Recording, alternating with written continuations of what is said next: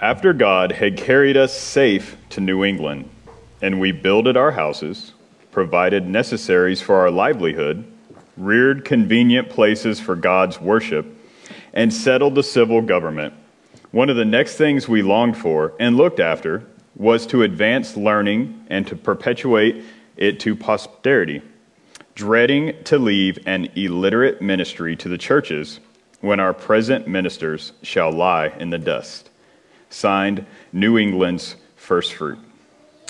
Now, I promise that I don't normally take a poll or ask people to raise hands during a sermon, but I'm just curious does anyone know where this uh, sentence or two came from?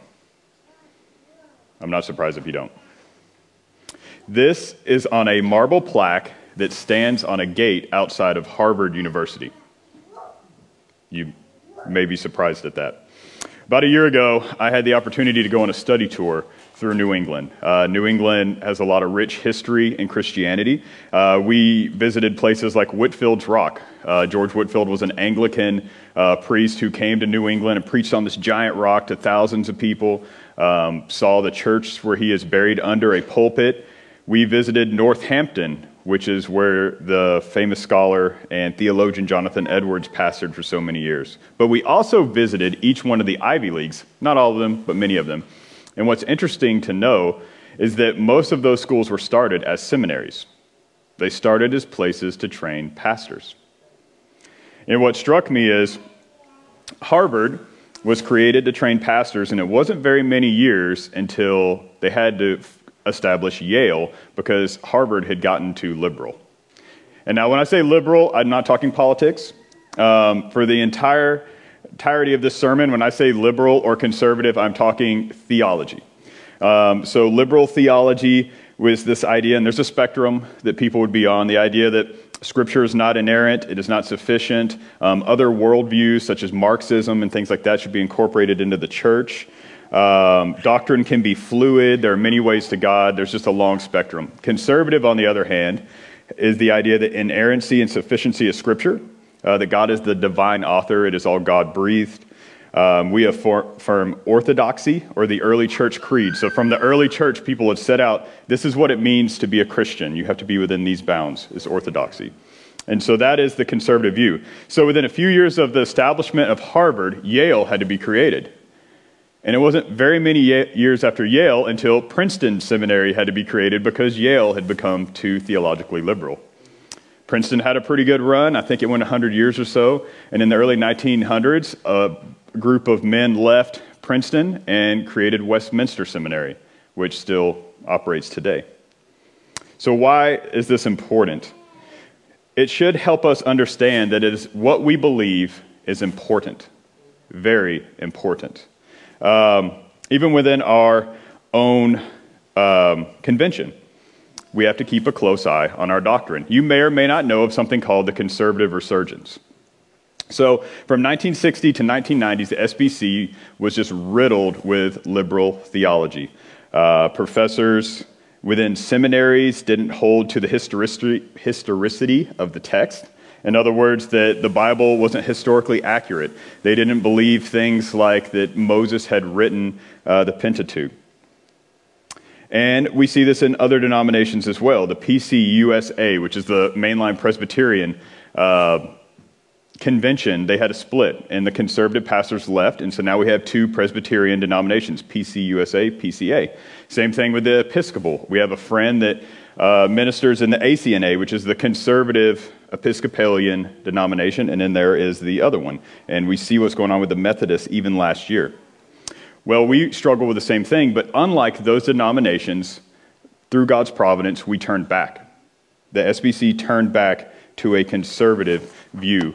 So that now, men and women who go and train there for missionaries, pastors, well, men as pastors, uh, can receive a solid conservative theological education. And if you don't think this matters for you, this is just education, this is Harvard, this is Yale, this is seminaries, like I just said, the pastors that were trained in these establishments came to the churches. So what happens in the seminary will come to the church. So it's important.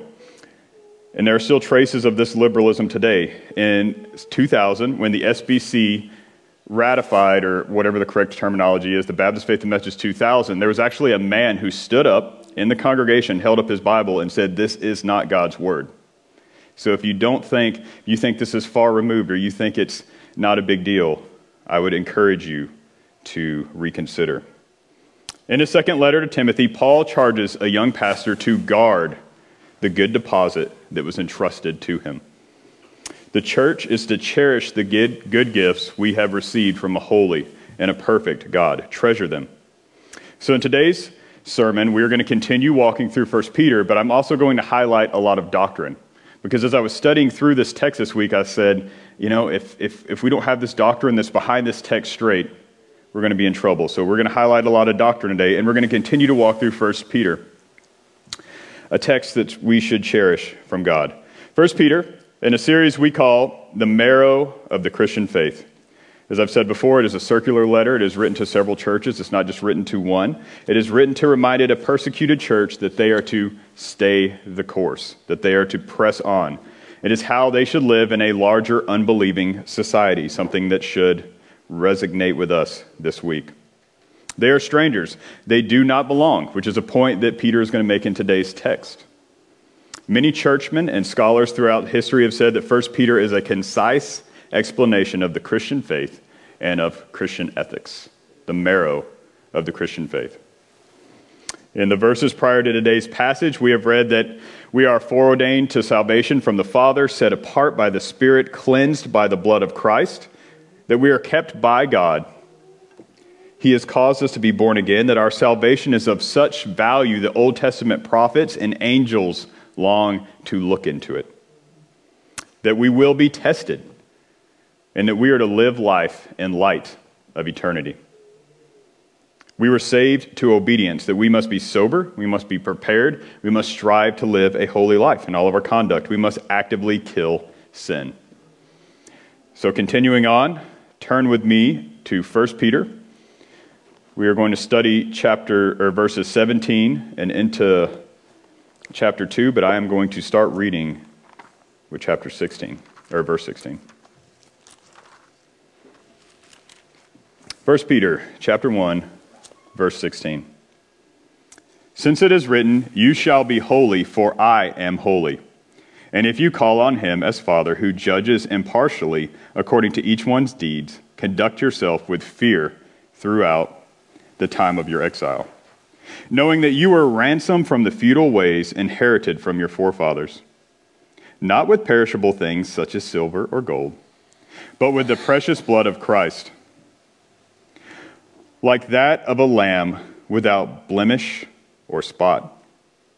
He was foreknown before the foundation of the world, but was made manifest in the last times for the sake of you, who through him are believers in God, who raised him from the dead and gave him glory, so that your faith and hope are in God. Having purified your souls by your obedience to the truth for a sincere brotherly love, Love one another earnestly from a pure heart. Since you have been born again, not of perishable seed, but of imperishable, through the living and abiding Word of God. For all flesh is like grass, and all its glory like the flower of grass. The grass withers, and the flower falls, but the word of the Lord remains forever. Amen. And this word is the good news that was preached to you. So put away all malice and all deceit and hypocrisy and envy and all slander. Like newborn infants, long for the pure spiritual milk, that by it you may grow up into salvation, if indeed you have tasted that the Lord is good. The new life that has been granted to you by an unchanging God is one to be cherished. In this text, we will see three points cherish the blood of Christ by which you were ransomed, cherish pla- your place in the church, for this is the family of God, and cherish the enduring word of the one true and living God. First, cherish the blood of Christ by which you were ransomed. I'm just going to read verse 17. And if you call on him as Father who judges impartially according to each one deed, each one's deeds. Conduct yourself with fear throughout the time of your exile. Oftentimes in evangelicalism, when we read the word fear or hear the word fear, people kind of water it down to respect because they don't want to be offensive to non believers. They downplay it. But if we take this approach, if we downplay the fear of God to respect, we lose sight of who God is, what God is like. And so I want to go through a few of the attributes of God. First of all, God is holy. And He's not just holy, He's holy, holy, holy, right? And Jewish culture, if you want to, um, if you want to emphasize something, you repeat it. So that's why when Paul says in Galatians, if anyone comes to you with another gospel other than the one that I have delivered to you, let him be accursed, and he repeats it. It's almost like Paul's putting an exclamation mark behind what he's saying. Well, when you take something to the third level, that's like a line of exclamation marks in all caps. So God is holy. He is set apart. He's not just a better being, he's another being altogether. He's not just a super like us, but way better, but he is wholly and totally different from us. He is a se, which is a Latin word, which basically means he is from himself. He doesn't need anything, including us. A needy God is not God. He is self sufficient. He is the creator of everything. He's immutable. Malachi 3 tells us that the Lord God does not change. If he could change, that means that either he wasn't perfect before or he's not perfect now. But he's always perfect because he's God. An imperfect God is not God. We, as human beings, are becoming. He is the same. He is unchanged. He is unmoved. He is simple. Now, that sounds kind of funny to call God simple in our culture, right? Because we don't think that that is a good thing. But what it means is he's not made of parts. He's not as though he's 90% love and 10% wrath. A God that's made of parts is going to be dependent on those parts, and God is not dependent on anything. Even the Trinity are not three parts. It's not the Father part, the Son part, and the Holy Spirit part like a pie graph, but it is three persons sharing one divine essence. And each person of the one God wholly shares every attribute. Oftentimes in our culture, we like to talk about God's wrath. I mean, no, we like to talk about God's love, but not his wrath. But the cross, we see both, don't we? We see that a holy God, sin cannot stand in his presence, and it must be paid for. And because of God is love, he provided that payment. One of the illustrations that I really like is from the Chronicles of Narnia. I don't know if you read C.S. Lewis. We read it. We're almost done with all of them with our kids. We got two books left. Um, but one of the best illustrations of God, I think, um, is in the uh, Lion, Witch, and Wardrobe, and Lucy's talking to Mr. and Mrs. Beaver. And I can't remember which one she's talking to, if it's Mr. Beaver or Mrs. Beaver. But they haven't met Aslan yet. And if you haven't read it, Aslan is this Jesus type character. It's an allegory for the Christian faith. Um, so you could take it to the extremes. It's not Bible, um, but it helps us understand. And Lucy says to Mr. Beaver, we'll go with him, Aslan's a lion. Is he quite safe? And Mr. Beaver turns back to her and says, Well, of course he's not safe. He's a lion, dear. He's not a tame lion, but he is good. And that helps us understand somewhat of God is. He is not tame. We have not tamed him. He is God. He is of himself. And sin cannot stand in his presence. I was talking with a brother this week about some of these things, and he rightly said sometimes when you talk about wrath of God, people hear their earthly fathers. And I can sympathize with that. Um, some, some of you know I did not come from a good house. Hold, uh, I ended up living with my grandparents at some point. But the problem is, is we reject liberal theology. The Bible must dictate our understanding of God, not our personal experience. Let God dictate who He is. He is not a created God. He is not of our own liking. When you're tempted to believe something false about God because of an emotional experience, emotions happen, I got that, go to the Bible. See what God says about Himself. Go to Him for truth. An illustration, and, and if you're worried that I might use you as an illustration one day, I asked Ben ahead of time. I don't know where he's at. Maybe he's back there somewhere. There he is. I asked Ben ahead of time if I could use him for an illustration. So imagine if I came to you and I said, yeah, I know Ben Edwards. He's five foot two. He's a vegetarian. He really enjoys polka music and he rides a unicycle across town. you guys would say, eh, That's not Ben at all. and if I said, Well, how dare you? That's my Ben. That's how I believe Ben is. Like, you're, not, you're going to think I'm nuts, right? And it's the same way with God. Now, it's not that you have to know everything about God. You don't have to be a doctorate of divinity to be a Christian. It's that when you learn you are thinking wrongly about God from His Word, you change your mind and conform it to what He says about Himself. And with that being said, God is infinite. We are finite. And the finite can never fully grasp the infinite. If you can fully grasp a being, if I could I can fully grasp this pencil, but this pencil is not God. And if you can fully grasp a being, I promise you that being is not God. All we know about him is what he has chosen to reveal to us.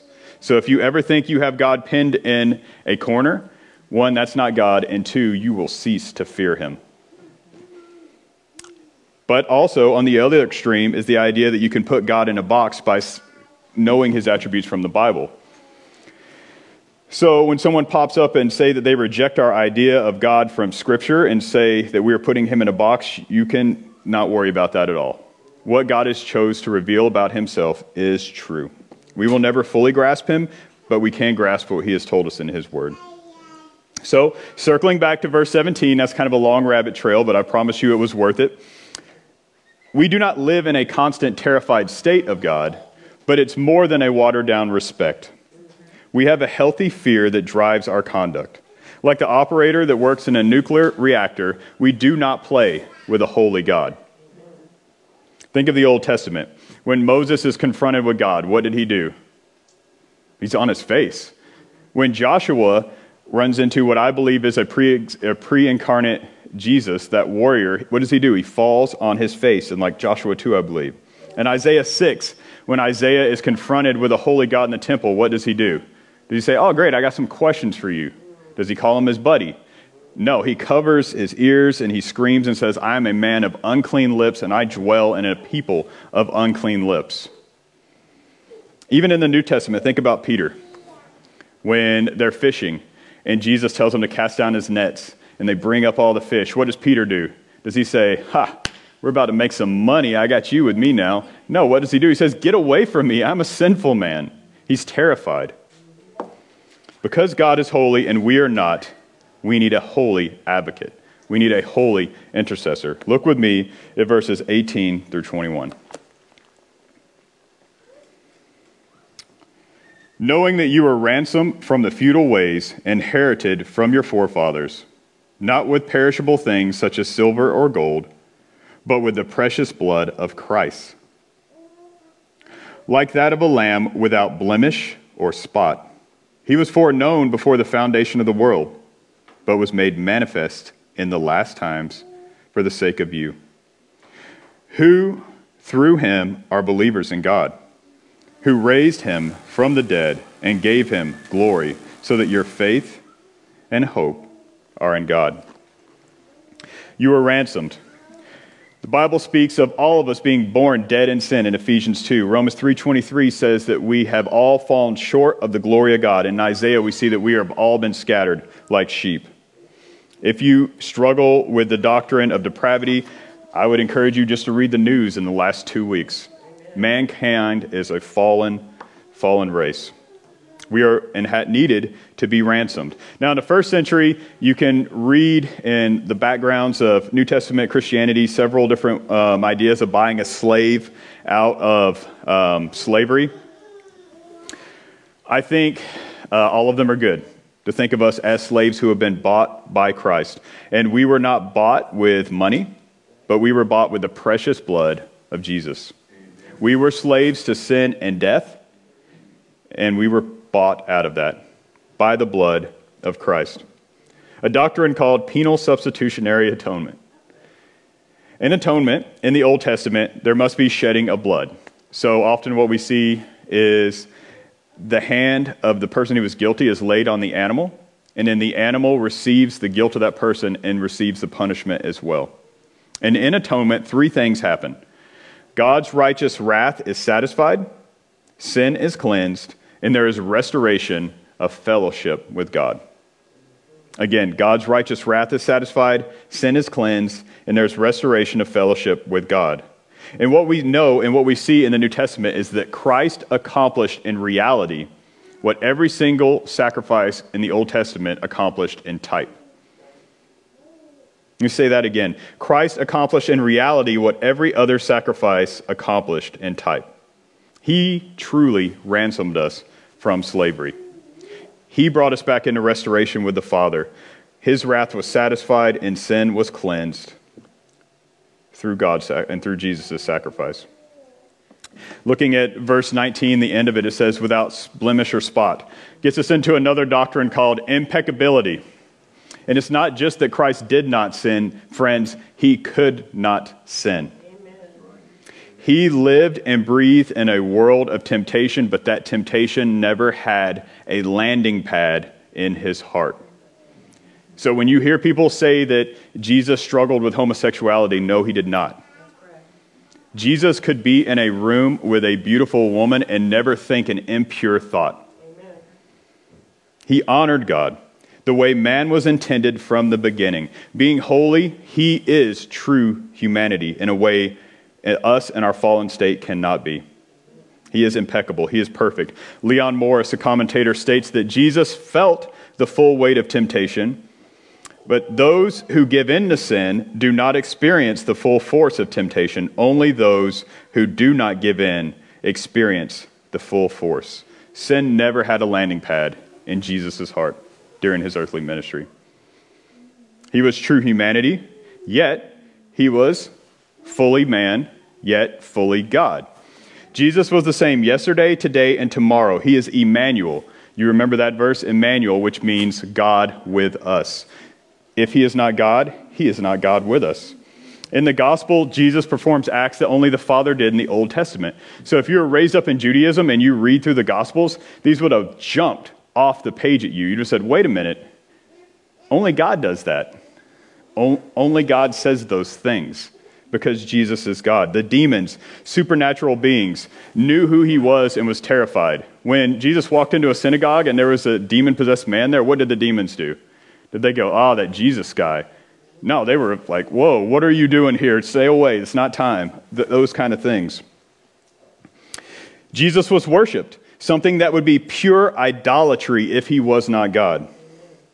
And in the New Testament epistles, we read that Christ is exalted over all things, that the fullness of the Father dwelled in him, that there is nothing outside of his control. He is sovereign over the angels, Hebrews 1, that he is a slain lamb who is worshiped in heavens, in the heavens in the throne rooms, Revelation 5. Worthy is the lamb who was slain. He was worship, which is idolatry, if he is not God. Matthew Barrett, professor of theology at Midwestern, uh, a man that I studied under, says this Sin against an infinite God cannot be atoned for by a Savior who has emptied himself of his divine attributes. No, it is his divine attributes that qualify him to make atonement in the first place. Friends, if you have a theology that does not believe Jesus is and has always been God, I, you are in trouble. Only the God man Jesus can reconcile you to the Father. For 2,000 years of church history, the church has lashed herself to this truth. And I pray that you do as well, for it is essential for Christianity.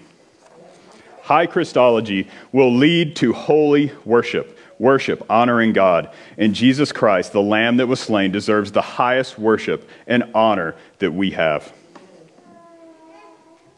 Verse 20 foreknown from the foundation of the earth.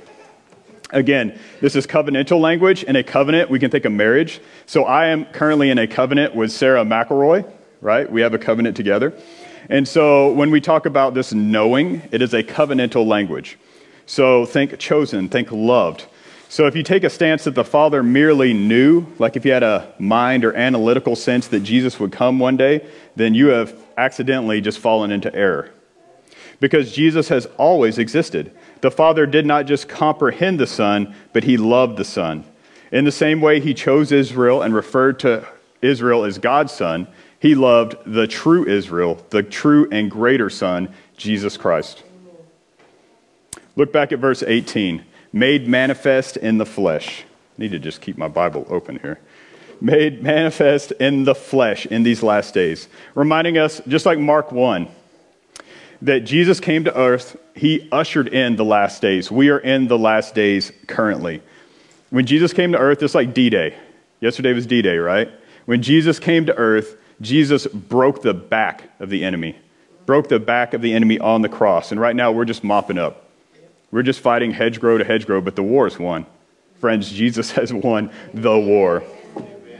Hmm. Verse 21 Through him you are believers in God. Now, we live in a time and a place where plurality rules the day. Uh, when I served for a short time as an army, army chaplain, man, you see this plurality stuff everywhere. Supposedly, there are many ways to God, but the book of Hebrews tells us that it is only through union with Christ, through his flesh, through his blood, that you can boldly come before the Father. He is the only way. Through Christ, you are believers in the Father. Christ raised, Father raised Christ on the third day, after working, walking a perfect life and drinking the cup of God's righteous wrath that only he could drink. He bore our sins. Jesus was buried and then walked out of a tomb three days later alive. He ascended into heaven and is currently at the fa- right hand of the Father in bodily form. He is glorified. Friend, if this is not your hope, I pray you repent and believe the gospel today. Turn from whatever tattered and deficient belief in a God of your own making and turn to the God of the Bible, the true and the living God. And since you were purchased at such a high cost, you must cherish your place in the church, for it is the family of God. Look with me at verse 23. And I wrote that down wrong. Look with me at verse 22 having purified your souls by your obedience to the truth for a sincere brotherly love. Love one another earnestly from a pure heart. So, though we are aliens as Christians, we are pilgrims, we're not pilgrims alone. We are pilgrims together. We have the church, we have the body of Christ. So, again, thinking of doctrine and stuff, Mark Dever, Dever, who is pastor of Capitol Hill Baptist Church and SBC Church in Washington, D.C., writes The church is the body of people called by God's grace through faith in Christ to glorify Him together by serving in this, this world. So there's two, I guess, elements, I don't know if that's the right word, of the church. First, there's the church universal. So that's all Christians everywhere. Everybody who believes in Jesus, the church. And then there is the local church, which is a group of believers who have covenanted together. So there's that covenant language again. I'm in a covenant with Sarah McElroy. Um, as the church, we covenant together, we come together. White Cliff Church is a local Southern Baptist church, which means we do or should hold to historic Baptist distinctives. I'm going to briefly explain a few of those. First is regenerate church membership. So the local church's membership is comprised of those who give credible evidence that they have repented of their sins and trusted in Christ. This is a Baptist distinctive. Um, we are responsible for those we allow into the church. Now, you can never know fully. I've got that. That's usually a common argument. But you can generally tell if someone generally is trusting Christ, if they know the gospel, if their life reflects that. So, regenerate covenant membership, regenerate church membership, a covenant together. And with that is accountability. Since we have covenanted together, Baptists believe in holding each other accountable for our Christian walk and for restoring fallen brothers and sisters to full reconciliation with Christ and with the church. Last week we talked about Matthew 18, right? And this is ethics and doctrine. So if we know someone is not living in a Christian way, or maybe if they're holding to an unorthodox doctrine or heresy, we go to them in Christian love. So I don't know who I would want to pick on for this, so we'll say person X and I'm person Y, and they're, they're doing something that's unchristian, or they're holding to a doctrine, and I go to them directly. I don't go to, you know, A, B, C, D, E, F, G, and tell all about them, but I go directly to them, and I say, brother, you're doing this thing, you can't do this. And he says, I get out of here. Well, what do you do? Well, Matthew 18 told us. Then you get a couple of other brothers and you tell them what's going on. You say, let's go talk to this guy. And you talk to him and you say, brother, you're doing this, you can't do it. And he says, y'all get out of here. Then you take it to the church And the church doesn't, it's not like a, like a we're going to get this guy kind of thing. It's a loving reconciliation that we're heartbroken that this brother or sister is not living the way they should or not believing the way they should, and we want to see them reconciled to the church. We want to bring them back into our family because they are brothers and sisters. Accountability. Believers' baptism, it's in our name. Baptists have suffered for baptism down through church history. Baptists believe in holding each other excuse me, we do not believe that children of Christians are in the new covenant.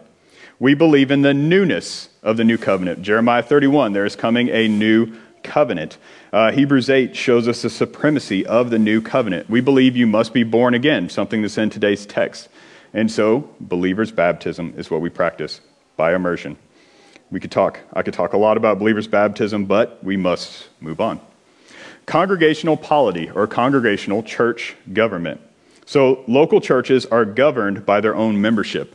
Michael Haykin writes Christ centered congregational, congregationalism is each local church should be ruled by Jesus Christ, governed by its members, led by its pastor elders, served by its deacons. Put more simply, Mark Dever, who I mentioned earlier, says In a Baptist church, the pastors have the wheel, the congregation have the brake.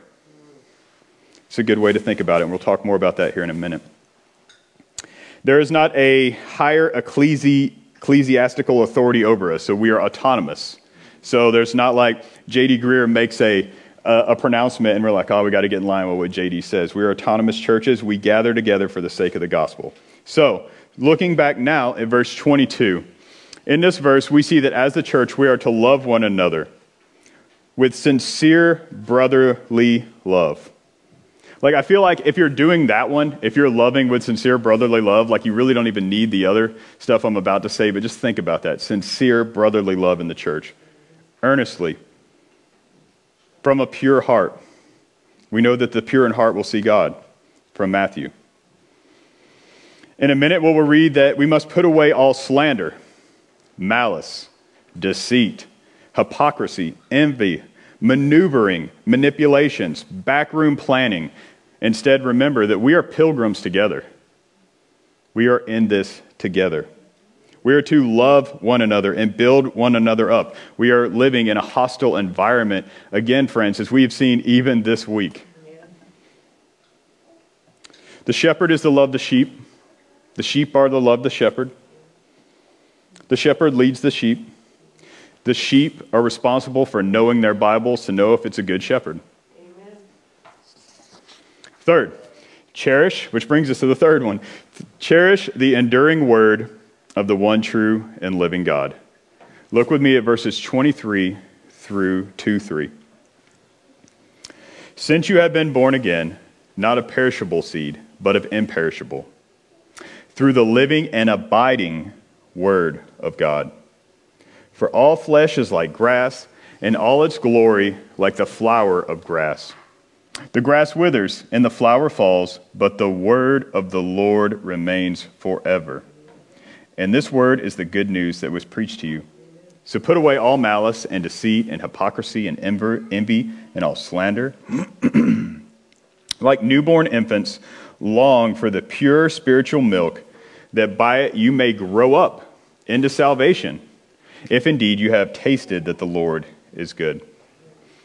So, in the next few moments, we're going to look at three things. We're going to see that all life is like grass, the word is forever, and that we should desire the word. First, verse 24 all flesh is like grass.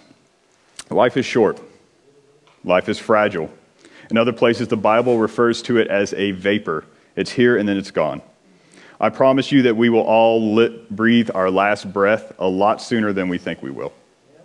Psalm 146 states that we are not to put our trust in man because man will die, and with him go all of his plans. Every political candidate this year, every protester this year will eventually go to the grave with their plans. But the word of the Lord is forever. Jonathan Edwards, um, New Englander, didn't plan this, but it kind of works with my opening uh, illustration there. Lived in the 1700s. Um, he's even by secular philosophy, people is called one of the greatest minds that God has ever gifted America with. He wrote this A bubble that is blown up when it comes to be its largest of all and full of fine colors is near breaking, which is a lively image of earthly glory, which very commonly, when it has come to its height, is near its end and commonly vanishes in a moment. And a proper type of men of this world who place their happiness in the things of life, who, when they are most swollen with worldly prosperity and are in the midst of their honors, their wealth, their pleasures, and glory, most in these do commonly die. Dash, death dashes their glory into pieces in a moment. And ironically, this happened to him. He actually died very young after being elected president of Princeton from a botched smallpox inoculation. So instead of desiring the things that pass away, two, in verse 25, the word of the Lord is forever. I don't think you have to be around me very long to know that I love the Bible, that it is my ministry philosophy to preach the Bible. Second Timothy states that all of Scripture is God breathed, it is from the divine author. Everything from Revelation to Genesis, Isaiah, everything is God breathed. Hebrews 4 says that the Word of God is living and active, sharper than any two edged sword, piercing to division of soul and spirits, of joints and of marrow and discerning thoughts and intentions of the heart. Psalm 19 says, Forever, O Lord, your word is firmly fixed in the heavens. And Psalm 19 states that the word is perfect and that no one can find error in it. So, third, desire the word of God like a baby longs for milk. Now, sometimes in Scripture, the Bible refers to like weaker Christians as being those on milk and more mature on the, um, those who need meat. That's not what it's talking about here. I read several commentaries. Every commentator says that here it's referring to all Christians, that we all are to desire the pure, unfiltered, unadulterated, heavy milk of Scripture. Not the kind of weak milk that causes sickness, but pure milk. Now, many of you in here may be parents. Um, obviously, while I'm studying this, there's a five, six months old. Okay, he just turned six month old. Uh, toddler over there on the floor, and he is one of the mildest kids we've had. He just hangs out. When he wakes up from his naps, you, most of the time you don't know he's awake unless you just walk by and see him in there talking to his little teddy bear or something like that. He is the mildest mannered kid, just really chill, smiles a lot until he's hungry. And then he turns into a pure velociraptor. I kid you not. There was one day I was holding him, I was trying to read a book, and he spotted an empty bottle on a side table. And man, he was like back arched, knocking stuff over, knocked my Bible out of my hand, knocked the bi- bottle over. He was just trying to get to that milk. He was ready to eat. So, my question to you is do you desire God's word like that? Amen. Do you need it for survival? About these verses, Tom Schreiner writes The evidence that one has been begotten by the Father through the Word is that believers continue to long for the Word and become mature. Friends, hear me. We need, as a church, to stop reading our Bible like you read a magazine in a doctor's office waiting room and start reading it the way a lost man in the wood reads a map. Because I promise you, it is the only thing that you will read that will not pass away. This sermon, man, this sermon will pass away. One of the reasons I want to read a lot of scripture is because it's the only part of my sermon that's inerrant. It's the only part of my sermon that's going to be infallible. It's going to be when I'm reading scripture. Your social media, your Netflix, your cable, your video game, your news, your job, every single one of those things will pass away. Since I've left the military, Sarah, for Father's Day, bought me a shadow box. And I don't know if you know what these things are, but big boxes, you put all your different jump wings and your medals and, and patches for units I was in and all this cool stuff. And it looks really neat. It's going to pass away. It's nothing. But the word of the Lord will never pass away. As leaders, we must be faithful students of God's word. If you're here and you lead a small group, if you're here and you are a deacon, you must be faithful stewards of God's word. To use the Dever illustration, how can I man the helm if I am not in God's word? My former pastor once told several of us interns as we are sitting around, he said, If I'm interviewing an elder candidate, it's an elder led church, and he says, Yeah, I would like to read the Bible every day, but I'm just so busy. He said, As far as he's concerned, the interview is over. Because if you are not in God's word, then being a pastor just becomes a job. It ceases to be a shepherd. It's just something you do for money. If you are not just enamored and enthralled and desire the unfallible, not passing away Word of God. But likewise, as a congregation, I said we'd get back to it. How can you fa- faithfully man the brake in the local church when you don't know when to stomp on it? You too must be a Berean. If you're not familiar with the Bereans, in the book of Acts, Paul goes and preaches to the synagogue. And what do the Bereans do? He said they were most noble because while he's talking about Jesus, they have opened the Old Testament and they're going, and they're fact checking him. So you have to be in the Word. It is not faithful for the church of Christ to punch the brake in a local church for their preferences. If you are punching that brake, it better be for scriptural reasons because the, form, the other is not true congregationalism. There must be a scriptural reason to stop. One way of putting it is you got to have on your own oxygen mask if you're going to help others.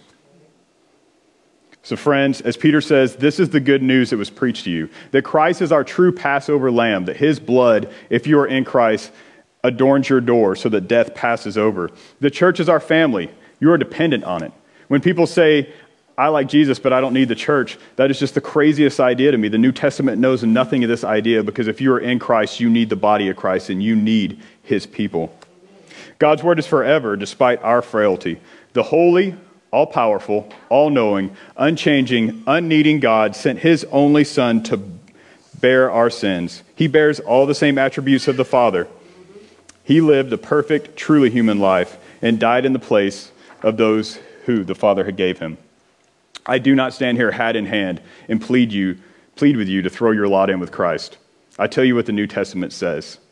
Repent and believe the gospel. If you have a faulty view of God, repent of it, turn from it, and turn to the Bible. I know a lot of pastors will beg. I tell you, as God's servant from his word, you must believe this. Either he has fully taken your punishment or that cup is waiting for you in eternity. Do you cherish what has been entrusted to you?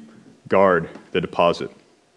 As we wrap up here, I want to talk just a few seconds about a man who cherished God's word above all, more than his comfort and status. Um, Sarah might even know who I'm going to talk to. I'll call him my church history man crush. He was a pastor named Robert Bruce. Still not sure if he was a late reformer or an early Puritan, but he was born in Scotland into um, aristocracy. He had titles, he had lands but his family were Roman Catholic, even then in Protestant Scotland.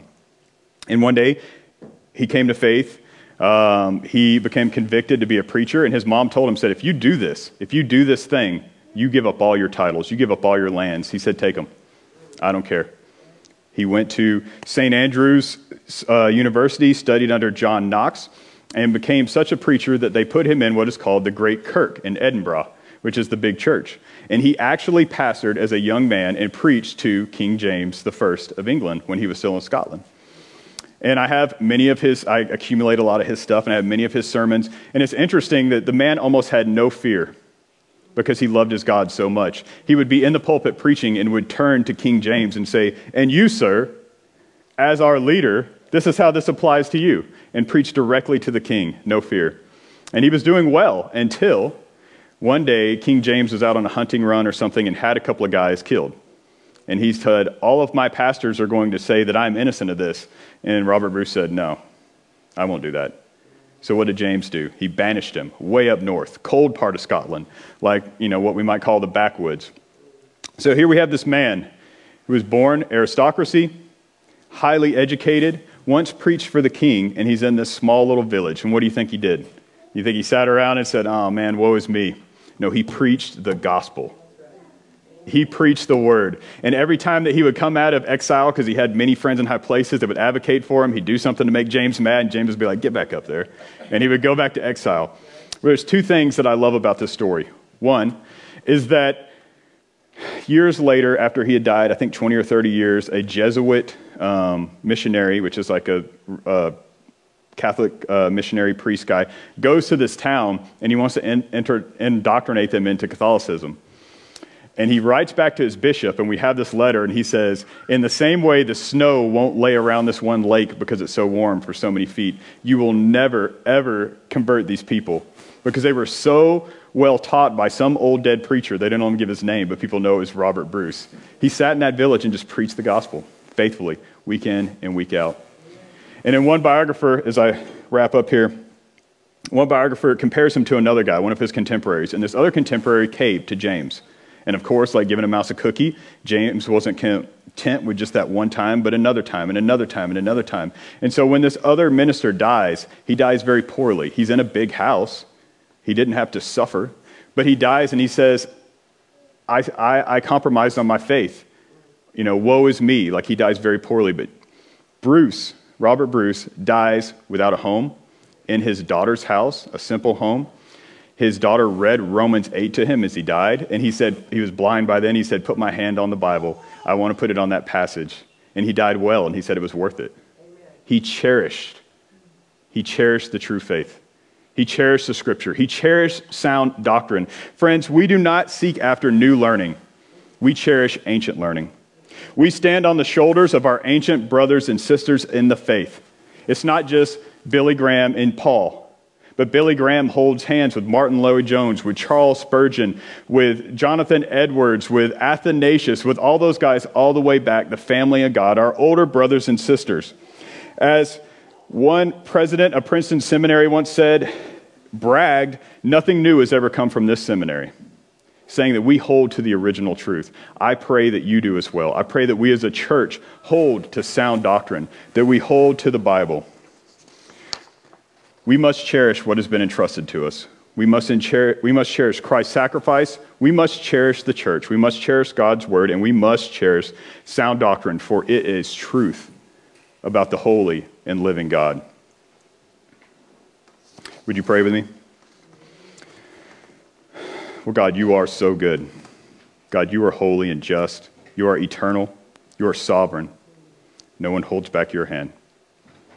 Father, we praise you for this word. We praise you for this doctrine. We praise you for the church. We praise you for our brothers and sisters that have gone before us, that have laid that firm foundation, that have laid a grid work of sound doctrine for us to follow.